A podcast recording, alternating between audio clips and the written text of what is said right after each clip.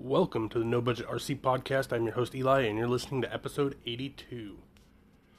So guys, it's been about 2 weeks since the last episode. I'm finding it hard since I've switched to day shift to find time to record. What I used to do when I worked swing shift is I'd get home late at night, and I would usually record at 2 or 3 in the morning out here in the shop while everyone's in bed. Problem I'm having now is trying to find a quiet place where I'm not going to be interrupted to record. So that's kind of been what the holdup is. That's why the episodes have been so inconsistent. But anyways, in the last episode, I told you guys we were getting ready to go to the beach. We went to the beach. We had a blast. We took my X-Maxx. We took my Creighton 6S and my wife's Creighton 6S. We had a good time. We found a spot where there was a log and the wind had blown sand up against the log, making a nice ramp so we could jump off of it. Had a good time. My wife ran her Creighton with the new body. We painted this body up a while ago, but this is the first time she's ran it. She really only runs about 3 or 4 times a year. She doesn't run RC. She's not a huge fanatic of it like I am, but if we go to the beach, and I usually get her once or twice to go somewhere and bash with me here locally, so it was the first time running her new body, and she did put a crack in the new body jumping it. Also, she had the T-bone racing front bumper on hers, and one of her jumps she landed kind of down on the nose. It's probably when she cracked the body also, but it bent that bumper down and pulled the front 2 screws through. And I've had several T-bone racing bumpers, and I keep having issues with them. The one that I had when I had my Techno MT 410, I had it warrantied twice, so I'm not even going to bother warranting it this time. I actually took it off, and I just ordered 2 RPM front bumpers. Put one on my Creighton and one on her Creighton, because I had an RPM bumper on my original Creighton that I had, and I had pretty good luck with it. I did end up breaking one of the end pieces off of it, but it was still usable. It wasn't like the T-bone bumper where it was hanging down, so any little bump you would dig the bumper in and flip over the car. So I just did away with them. I've just had bad luck with them. Then I also ended up blowing a front tire out on my X-Maxx, and I blew about a quarter of the tire off. I vented the tires. I vent pretty much all my tires on 8th scale and bigger. And that's supposed to help with them not ballooning so bad. It lets the air out, and if you get any water, it's supposed to let the water out. And it actually blew. I vented my X-Maxx tires in 4 spots. So if you're thinking of them like a clock, I did the 12, 3, 6, and 9 o'clock positions. And it blew between 2 of the holes. It actually blew a quarter of the tire off. And I actually was able to glue that piece back on using super glue. And I did run the tires one time just out here in front of my house. And I can't really get up to full throttle out here on the street. It's a narrow street with cars down both sides. But it did hold up to, like half, 3/4 throttle, whatever I could get it up to out here. But then I also got a set of SureTrax hatchet X tires in. These are a belted tire for the X-Maxx, and that's what's on there now. I've yet to take it out and test them, but I do have some new belted tires on there now. The other thing that I did is in the last episode I told you about the new crawler I had built, the Red Cat Gen 8 pack, and then I built that and got it all going. I went to run it one time out here in my garage and found out that both my 3S batteries had lost a cell. I ended up trading that off already. Never even ran it, never even took it out for a real run. And I traded it off, and what I traded it for was a Proline Pro MT 4x4. And there's a guy here locally that had it on OfferUp, and I asked him if he'd be interested in trading for that Red Cat. And he said, yeah, and we met up and ended up trading. Now, this Proline Pro MT 4x4 that I have, it's a 10th scale RC, but it's set up to take an 8th scale motor and speed controller. And it also has 17mm hexes. So it's, even though it's 10th scale size, it's set up to take 8th scale power and handle it. And it has a 8th scale system. It has a Turnigy Trackstar 120 amp ESC with a 2300 kV motor. But I'm actually having issues with that ESC. So the guy gave me a 3S LiPo with it, and when I was test drove it, it had a really thin diff oil in the center diff, so the front end was diffing out real bad and it would spin out. I mean, it was almost like it was front wheel drive. It was so bad when I test drove it, but I knew that was an easy fix, so I really didn't let that deter my decision. You know, I knew all I had to do was put some thicker oil in the center diff, and that would take care of that. But I think it hid the issues with the ESC, with the fact that it spun out so easy.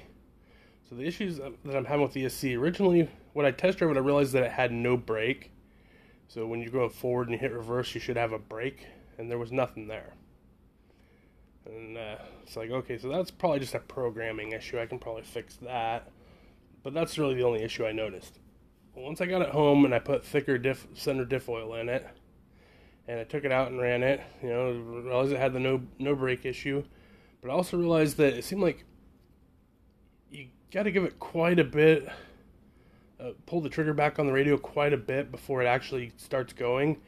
And it takes off kind of fast. Now, it's a non-censored brushless system, so I understand that it's not going to be slow like a crawler.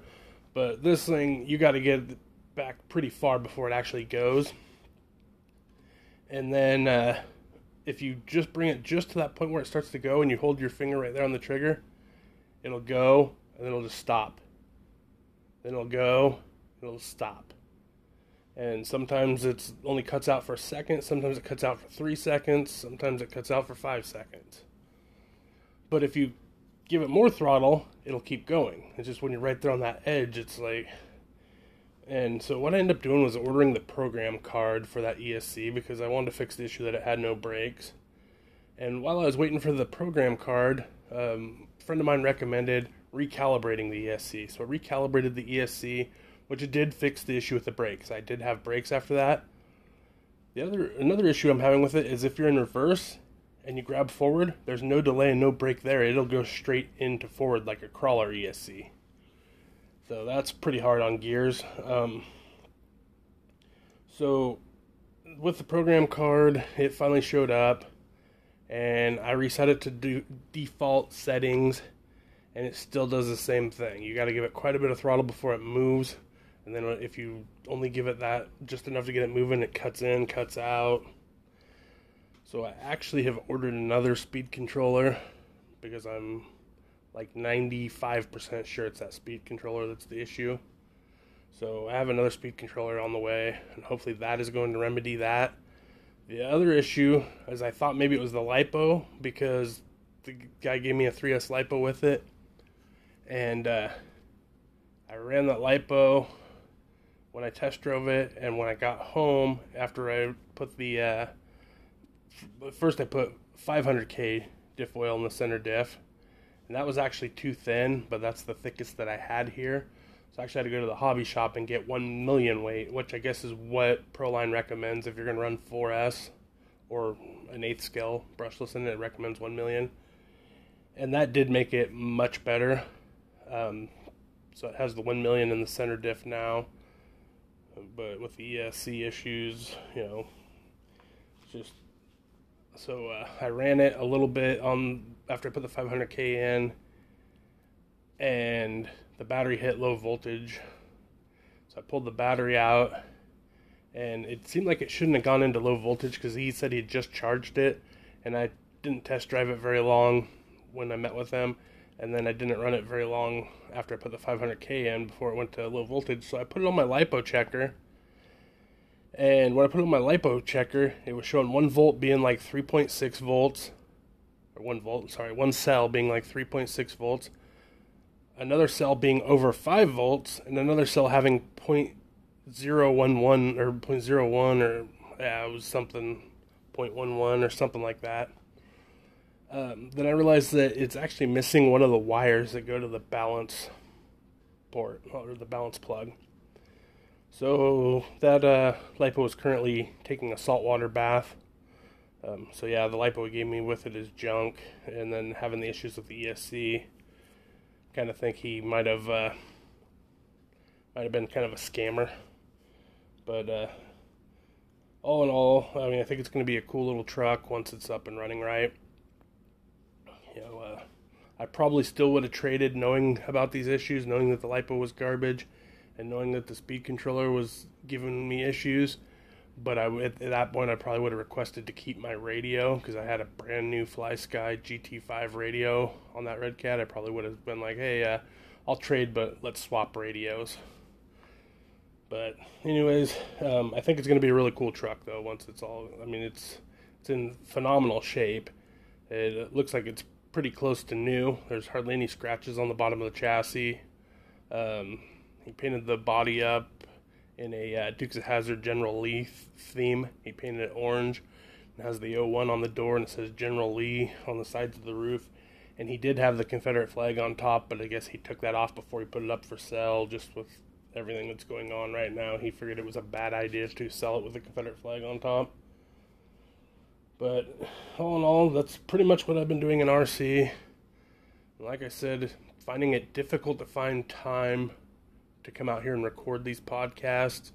So I don't know how long it'll be before the next episode. Hopefully we can get back to where I'm doing one a week. That's kind of been my goal, is to do one a week. But for me, it's just basically finding the time in my new schedule and all that. Really, the only time that it is, like, tonight, it's Saturday night, and everyone went to bed early, so I figured I'd come out here and record an episode. The only other time that I'm the only one up is early in the morning, because I get up at 3:30 in the morning to get ready for work, but I'm not much of a morning person. I really don't think you guys want to hear me talking at 3:30 in the morning. I don't think I would be a very pleasant person. So, really about all I had for this episode, guys. So until next time, keep it shiny side up, and thank you so much for listening.